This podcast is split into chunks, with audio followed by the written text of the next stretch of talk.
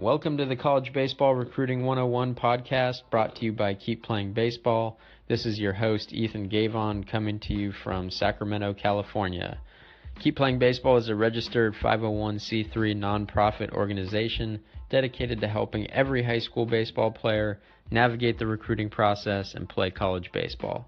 At Keep Playing Baseball, we don't think money should dictate college baseball opportunity, and all our resources, including this podcast, are 100% free. No signups, no fees, no strings attached.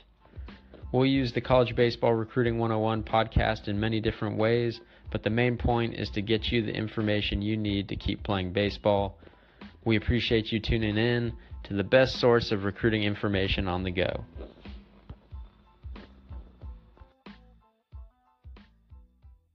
On today's episode, we're joined by John Soteropoulos. Soteropoulos is currently playing independent professional baseball in Japan.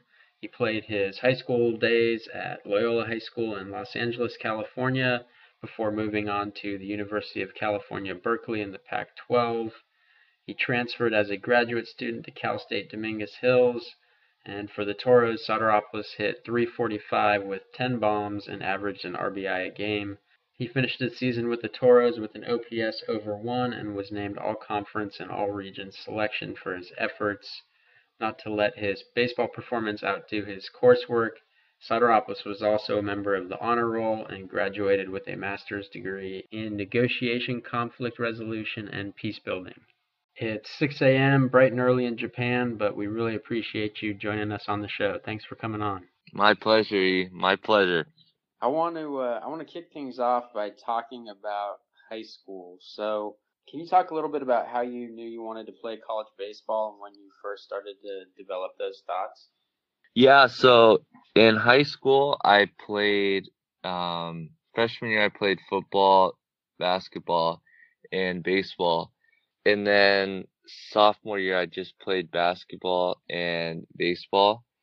And I started to realize that wanted to play a college sport, and baseball was my best option because I'm not that fast, so I couldn't really play football or basketball at the next level. Right. But I also I also enjoyed baseball uh, the most too. It was always my my favorite sport. And around my junior year, I realized that there would probably be an opportunity for me to pursue baseball at the next level. So that's when I started to get serious about like weighing my options and seeing what I could do with baseball. So when you started to figure out that you wanted to play college baseball, how did you attack the recruiting process? What what was your plan and where did you get your information from? Yeah, so that was I have an older brother, but he didn't play baseball or anything, so it was my uh, my first time, my parents' first time, kind of figuring everything out. And I kind of had a friend his name is Chad Clark. He was like a advisor kind of, and he helped contact um, coaches for me, and he kind of walked us through the recruiting process. That being said, going through it the first time, even with Chad's help, is uh, overwhelming to say the least because you don't really know what you're doing, let alone if you're doing anything right. yeah, you're definitely uh, not alone in in kind of fumbling through that process. So in hindsight, was the information that Chad gave you helpful? Do you wish you had done things differently that first time around? Yeah, Chad Chad was very helpful. Um, he's very well connected in the baseball community, so he was able to get. He's actually the one that got in touch with the coaches at Cal, actually, if I remember correctly. And it's always a big plus to have someone talk who's respected, like talk to the coaches before the coaches see you play, instead of just going out there and being another player. But I wish I wish I would have maybe done more research while I was going through it. But at the same time, when you're 16, I don't really know what what to look up or like how to go about researching what to do in the recruiting process. That's yeah, that's why we exist. yeah. where were you where were you eight years ago? Yeah, not not quite started up, unfortunately. Sorry about that. So when you say that he was contacting coaches for you, was he helping guide you through that uh, contact process? Were you writing the emails, or was he the one who was actually doing that for you? It was a little bit of both, um, but the contact that he made was definitely more, much more important than anything that I was able to do. Um, Because if I can, remember, I, it's, it's, it's yeah, yeah. He had the he had the connection already, and I'm just another high school player. So having someone to be your spokesperson and join you in, in advocating for yourself was helpful then. Yeah, when you get more voices you have on your side, the better. Yeah. And so you're going through this process and he's helping you and it sounds like it was a little bit of trial and error, but how did you end up kind of narrowing your choices and, and choosing Cal? Yeah, so I had um I had pretty good grades in high school. I was a good student and um in high school I was a good player, but I didn't really have any of like the showcase tools. I wasn't very fast. I didn't hit for that much power. So it was hard to kind of stand out at a showcase other than um like I was good in the games, you know, but you don't really you can't really play that many games at a showcase. Right. Solid solid player, but no tools that really jump out. Yeah, so then I went to the Stanford camp and I got a bunch of I had a bunch of smaller schools, maybe D3s, D2s that were good academic schools. Um they they I had a lot of options to go play on the East Coast, Right. but I kind of wanted to play at a bigger school, which is also I didn't I mean like I was also 16 at the time, so I didn't really know like that playing at a smaller school is definitely a valuable option as well. But I had my sights set on going to a bigger school, and then um, I went to the showcase up at Cal, which Esquer actually does a good job with that, like his day of baseball he calls it. I had a lot of fun, and I played good enough there to get the coaches to notice me. Nice. And was that uh, an extended opportunity, a, a one day event? What, It was a it was a one day event. I was um so after Stanford camp, Yale heavily recruited me, and it was between me and another kid for the one spot that they had, and they chose the other kid. Which, thinking back, I'm actually glad that they chose him because Yale would have been really expensive, and I have I'd have even more debt than I have now. I mean, you, right there, you hit on two things that are not really often understood, right? You know, there's there's limited spots in the recruiting process, and a school might really be looking for just one guy and have one spot, and so you're up against another kid or maybe even a few kids that you don't know about. Were they communicating that throughout the process to you? Were you aware that it was kind of down to you and this other kid? Yeah, so the whole time the Yale coach was he was pretty honest with me. Um and like I said, they were heavily recruiting me and they shuffle I guess they had a, a whiteboard that they'd shuffle the names around on and it ended up being it was literally between me and one other kid and he told me that they chose the other kid because he could play shortstop and catch. Well, whereas I could only play infield. But So you know what I say? If if you're playing shortstop and you're catching, you're probably not good at one or the other, right? There's, I guess there's two ways to look at that, right? That's what I to- that's what I told myself to make myself feel better. But I think it worked out. I think I actually think it worked out better, like I said, because Yale's extremely expensive. right. And so that's that's another thing that's not considered too often, you know, gets lost with the excitement and the ups and downs of the recruiting process, but how big of a deal was that financial aspect for you and uh, how did you know kind of what your limits were in terms of the schools that you could afford and not? Um, that's another thing. Like hundreds of thousands of dollars is hard to comprehend when you're 16 as well. But for me, I was I was lucky enough that wherever I chose, my dad was gonna was gonna make it work. Basically, nothing was no school was off limits for me. And like I said, I'm very very fortunate to have that option. My parents pay for two thirds. They were gonna pay for two thirds of my college experience, no matter where I went. So I I ended up going to Cal, which in hindsight saved me a lot of money and my parents as well. But like I said, I there was there was no school that my dad wasn't was gonna hold me back from. which I very feel very blessed thinking about that now. And you knew that going through the process that it was just a Uh, yeah, finding the best fit for what you wanted to do. I knew that going through through the process, but at the same time, when you're a kid, you don't really think about like your student loans you're gonna have in six years.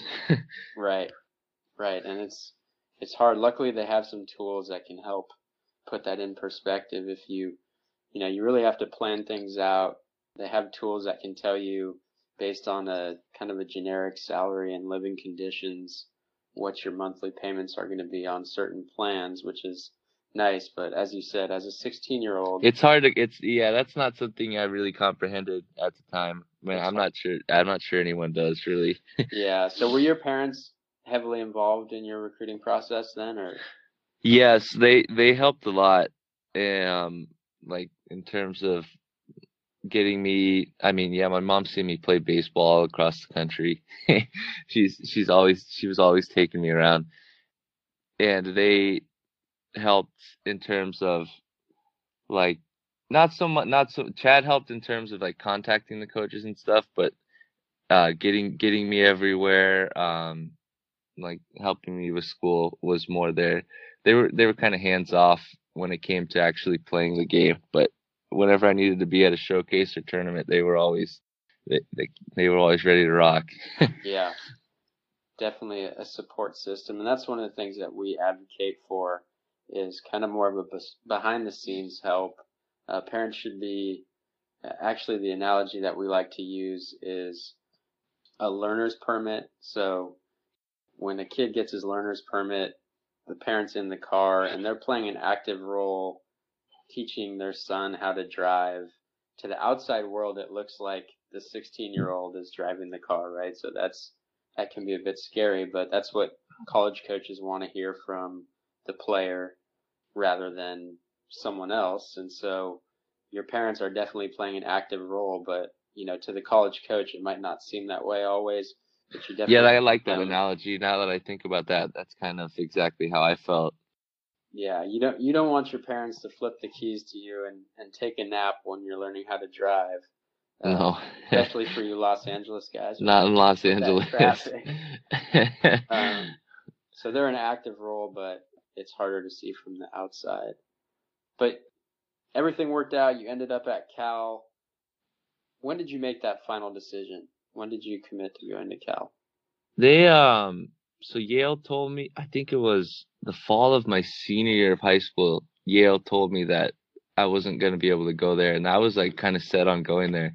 So I had to kind of start over from square one mm-hmm. and I went to the showcase. I think I think it was the end of September. I went to the showcase there and the coaches I liked the coaches a lot. They started to recruit me and they told me that um they they could flag me through admissions and that kind of showed me like oh like they're actually interested in me. Yeah i'll be a walk on or anything but if i can play it, you know i'll be able to play. If not then i'll still get a, a good degree from a good school. So i made that final decision. I made the decision to go there uh, that i knew i wanted to go there i think in october at the end of october but then everything still has to get right. I didn't want to put all my eggs in one basket so i still applied to more schools just in case something went wrong and then I officially, I guess you could say I officially committed there in May after I got into the school, but I knew I wanted to go there in October, um. November time. Of your senior year. Of my senior year of high school, yeah. Right. So when you say flag through the recruiting process, that you're meaning just they tag you as a baseball recruit, and so. Yeah, they get you into the school 100%.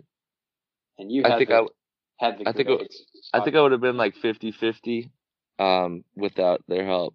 But if the help's there, I'm taking it. right, right, and that's just goes to show when you have when you have good grades, it really opens up some opportunities. So you end up at Cal. What surprised you about playing college baseball at the Division One level? Was there anything that that really made the transition difficult for you? To be honest, uh, nothing surprised me. My high school coach, even though I didn't like him that much, he did a good he did a very good job of preparing me in a way that I was never lost on a baseball field. Like I never didn't know where to go. Um like cuts and relays, all that all that kind of stuff. I always knew I always knew where to be. So the game, yeah, it speeds up in terms of like velocity and people hitting the ball harder, but the other parts of the game, like I was never lost, which was important for me because if you're a walk on showing up on the first day and like you're messing up cuts and relays to kind of be like coaches are gonna be like, We're giving this kid a chance. He doesn't even know where to be when the ball's hit in the gap. right. Right. Yeah. So I I was lucky I was lucky for that. But my my physical tools, um I felt my physical tools were lacking uh, as a freshman. And like I couldn't like I could, definitely compete and play. Like I said, I could play in the games, but I wasn't gonna wow anyone. And as a as a walk on, you kind of have to do things a little better than everyone else to get yourself a chance. Whereas I was just maybe as good as everyone else in the games. Right. And were the expectations as a walk on made clear to you before you showed up on campus? Did they say, uh, you know, was it clear that you would earn a roster spot? Were you going to have to compete for that roster spot in the fall? How how did those negotiations go in terms of opportunity that you'd be provided as a walk on? Yeah, so I talked to Tony Arnerich was the one that handled all of my recruiting and he was very honest throughout the entire process. He told me I would be a walk on and that I was only guaranteed a fall roster spot. That was he made it very clear you're guaranteed well, guaranteed to get into school and you're guaranteed a fall roster spot but he told me that because um, he was he he had also told me throughout the entire process that he's like dude like I like the way you play man. Like you're gonna you're gonna make this team and I'm pretty confident you're gonna make the team but if for some reason the numbers don't work out I can't promise you a spot in the spring as well just because I don't want to put you in the situation where I promised you a spot in the spring but then for some reason the numbers don't work out. So that's kind of how it worked out with me so you were well aware of that opportunity before you. Yes, I, he made he was Tony made things very very clear, which which was nice too because sometimes in the creating process you don't really know what's going on. yeah. But he commun he was very good at communicating that to me. Were you able to easily tell the difference between coaches that were being honest with you and coaches that were maybe leading you along a little bit? As a high schooler, not so much because you just want to get in the door. You know, like oh man, like I'm I'm 16, 17. Like, just give me an opportunity. Let me let me let me play for you. And are you're not really concerned with what is going into their thought process as much as getting yourself an opportunity. But thinking thinking back on it, I think it was not so much coaches leading you on as they are just not responding because things kind of have to shake out on their end and it's easier for them to just kind of wait right and hear back from other people instead of like give you a constant update because I think honestly sometimes they don't have anything to tell you, you know, like maybe they're waiting on a couple other kids to make their decision and those kids haven't made their decision so they can't tell you anything without having another kid tell them something.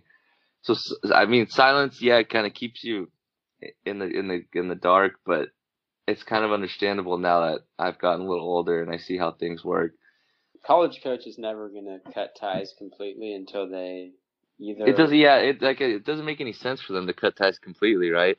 Right they're they're going to try and keep you in their pool of players for as long as they can until either a they know that you're not good enough and you're not an option a hundred percent you know no chance that you're going to make a jump or you know b something shakes out and they realize that we don't have a spot for you or someone else jumped into this role and we don't no longer have that need. And so that's something that's important for recruits to understand is just that when that when there is that silence, it's not the coach's responsibility to keep you informed, although that's a, an added perk. It's always the recruit's responsibility to kind of check in and say, "Hey, where are you at with things? Where do I stand on your list?" And coaches won't and, and shouldn't be upset when you check in semi regularly. So I think that's a, a really good point that you made there that just, you know, you're, you're kind of in the dark, but there's not really anything that you can do about that. Yeah, unfortunately. yeah. So you get to Cal. You said you feel like your your tools were maybe a little bit shy as a freshman, which is common. What are some of the things that you did? Was it was it just a matter of putting on strength, or what are some of the things that you did to try and catch up a little bit?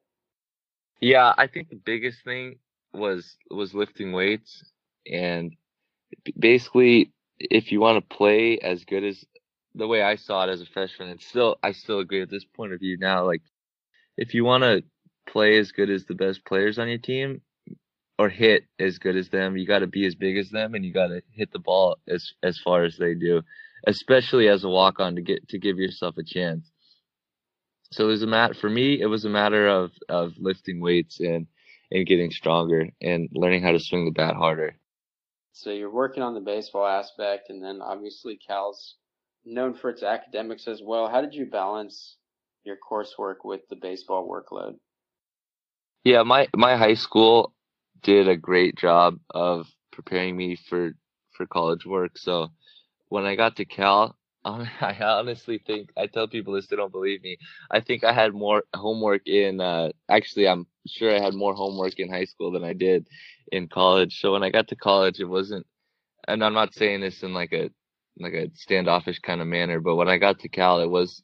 I never had any trouble with with doing my homework in in baseball practice because of because Loyola prepared me well.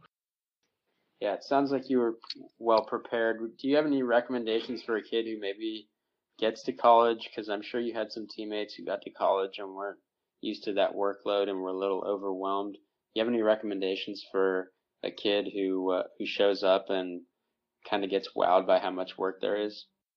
Yeah, I would tell that kid to use all of his resources, which is a thing I heavily regret at Cal. I I kind of at Cal I kind of got caught up in just playing baseball when there's actually a plethora of things you can do. Like there's the counseling, but there's more than that. Like you can go, you can talk to your professors, you can do a bunch of stuff where that at Cal I didn't really I really regret not taking advantage of it of all like the programs and just everything that the school has to offer. And when I went to when I ended up going to Dominguez Hills as a student there, I kind of took a different approach and I would go in and like talk to professors and I made it as much about my academics as it was about my baseball and I ended up I feel like I ended up learning a lot at Dominguez Hills.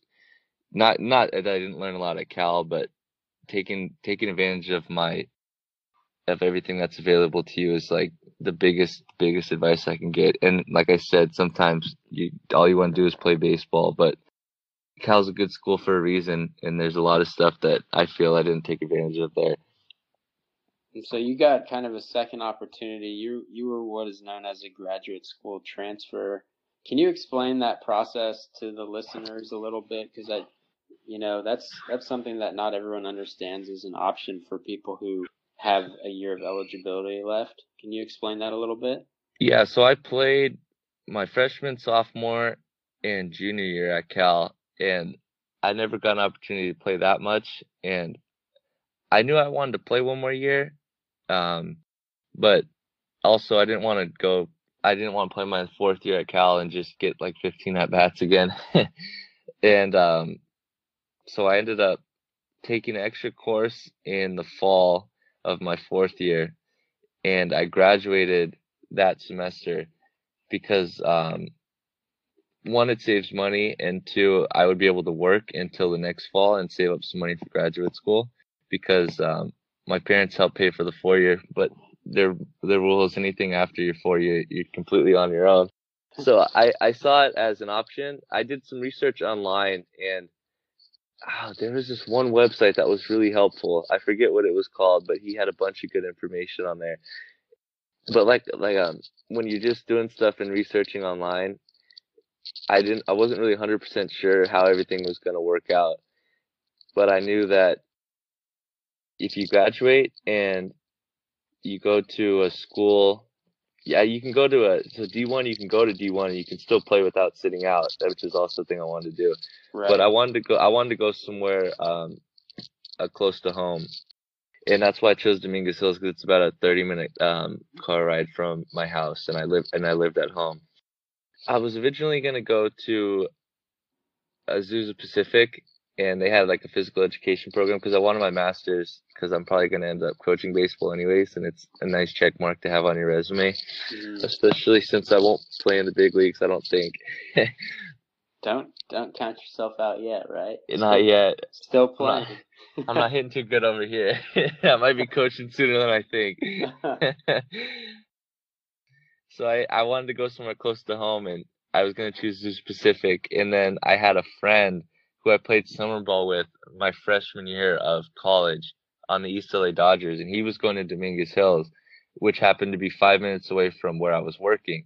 He called me, he's like, Yo, you gotta call this coach, man. He's like, he's a really good guy, like blah blah blah. Like, you know what, like, I'll, I'll give him a call and then I called him, and I his name's Tyler Wright. He's a great guy and great coach, and I loved everything he had to say about baseball. And I was like, well, I got to go here. this is exactly what I wanted. Like one more year of baseball, and Coach Wright's very hands off, like gentleman. Seems like the exact guy I want to play for. So that's how I ended up choosing Dominguez Hills. And after I chose the school, I went in and I found a graduate program that was of interest to me. So this was a baseball decision, and then back that up with with the school option after you knew that's where you wanted to go.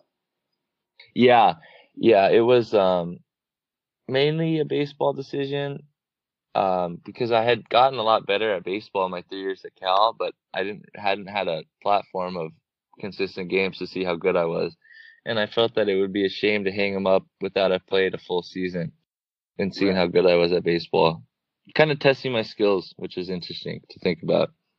Yep. And so Dominguez Hills is a D2 program. And what was the major difference? Did you see, you know, what what was the major difference between Division 1 and Division 2 baseball? It's it's it's definitely pitching is the biggest difference. Um pitching and talent disparity. So one pitching the pitching's a lot worse to be completely honest. It's um you don't see as much velocity and stuff consistently, you'll definitely like there's a couple guys at your face that have the same stuff that guys in D1 had, but for the most part, the velocity's down a couple ticks and it's just not as good of pitching. And then uh, position player wise, everyone's just a little like I said, the physicality is, is smaller and the disparity is bigger. Like there's definitely a lot of players that could have played at a bunch of D1s across the country, but for every whatever reason they played at a D2. Mm-hmm. But then you'll have like some players that ha- would have no chance at playing at a D1. Uh, but uh, yeah, like the talent disparity is bigger. So it's a wider range. Yeah, wider range. And rosters aren't as deep, and through you know, one through thirty-five. Yes, yes, that's a that's a great way of putting it. But like I said, there's definitely still talent at D two. Yeah, yeah, and that's the thing. You know, there's there's good baseball at every level, and you just have to do your homework. It sounds like you learned some lessons from your first time through the recruiting process and had a little better idea of what you were looking for the second time, and, and were able to come about finding that a little bit easier. Is that right? Yeah, yes, that's definitely right. And I was I was older, 22, uh, much more mature, and like n- know what I was looking for. Right. So knowing what you know now, if you could give advice to 15, 16 year old John about the college baseball recruiting process and, and the college search, what would you tell him? Oh man, that's a good question. He he asked me to get all introspective. Uh, I would the for baseball or for recruiting process wise or both? I would say just both. You know, just generally. Man, I would tell fifteen year old John to get in the weight room. That's what I would tell him. That would be first and foremost get in the weight room and swing the bat harder. And then um oh, man, the opportunities that come up if if you're physical, you know, and you're built like a college player before you're even in college, it makes the recruiting process a lot easier because I, I personally feel like more schools will want you, you know, if, if you're hitting the ball far and you're already physical, it's a lot easier to get noticed that way. When you're not fast like me. Yeah, yeah. So it's about having, uh, if I'm hearing you correctly, it's about having a standout tool that college coach can can get interest in from just catching a glimpse of watching you play. Yeah, exactly. You know, if you're not hitting the ball far in, in batting practice, then you're giving yourself maybe like like five to ten at bats in a game to to show to show your hit tool. Like uh, I don't think batting practice is an accurate representation for the game at all. With that being said, if you're launching balls in BP, coaches are going to notice you. Right. That'll draw their attention to you definitely, regardless of whether it transfers. It never hurts. yeah. So for for you, power did come around. You hit ten Jimmy Jacks at Cal State Dominguez Hills, and didn't want to stop playing, and so now you're playing over in Japan on a professional contract with the independent league there. Is that right? The Tochigi Golden Braves of the Baseball Challenger League. How did you come about playing in Japan? How did you find that opportunity? Tell us a little bit about how uh, how you ended up over there. Yeah, so at Dominguez Hills, we had a coach from uh, ja- a Japanese university. It's called the University of Tsukuba, and he is uh, the second in command on the baseball team there, and he is um, a professor too. And he has uh, specialty in American studies. So he was on his sabbatical. He's 30 years old. His name's Taka. He was on his sabbatical year, and they sent him to Dominguez Hills, and he lived around Dominguez Hills, and he coached for us for a year. And he was uh, his English is pretty good. He was studying English at Cal State Dominguez Hills too, and we became friends. And towards the end of the season, I was shagging BP, and we were talking, and he said, "Hey, like if you don't get drafted or anything, like Japan could use your power." And I said, "You talk, you tell me what I need to do, man, because I don't think I'll get drafted." and uh, sure enough, didn't get drafted. And then he told me the next step was to make a video. It's kind of like the recruiting process all over again. Okay. I made a I made a video, and then he has a friend who works for the Baseball Challenger League, and his friend sent it to teams, and then three of the teams were interested, and uh, they wanted. I came to Japan in August, and I tried out for those three teams, and they were still in season, so the tryout was just me practicing with each one team for a day. And that you said that was in August, so you flew over there for the tryout. Yeah. And then flew back to the United States. Yeah, I went. I was in Japan for a week. And so, did you leave Japan for that first trip with a contract, or did you get contacted when you were back in the states? How did how did you? I knew that one of the teams really wanted me to play for them, and that was the team that Taka had recommended the most to because it was it's near it's closest to his house and it's also closest to Tokyo, which is cool too because I mean if I'm gonna play baseball in Japan, I'd like to experience other aspects of the culture too. And they Taka told me there was a good chance they just they wanted to see me hit with the wood bat in person. And then I hit BP, and I don't know what got into me, but I was dropping bombs. we practice on the same field every day. I still haven't been able to hit balls where I hit them that one day it ended up working out well for you.